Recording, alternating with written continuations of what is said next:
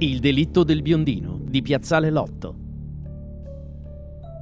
Questa è la storia del processo per un caso di omicidio, il cui svolgimento vide un colpo di scena che salvò un presunto colpevole reo confesso dall'ergastolo. Piazzale Lotto, lato via Caprilli.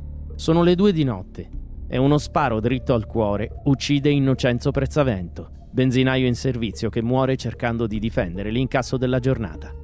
L'unico testimone è Italo Rovelli, che in quel momento si sta rifornendo di carburante alla pompa di benzina e che fornisce un identikit del killer alla polizia. Alto circa 1,80 m, corporatura molto snella, spalle strette, capelli biondi con riga da un lato.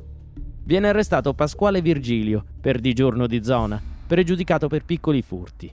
Virgilio è però ben lontano per fisionomia dal profilo descritto dal testimone, tuttavia, seppur inizialmente respinge ogni accusa, viene costretto a firmare una piena confessione a seguito di incessanti e non proprio benevoli interrogatori.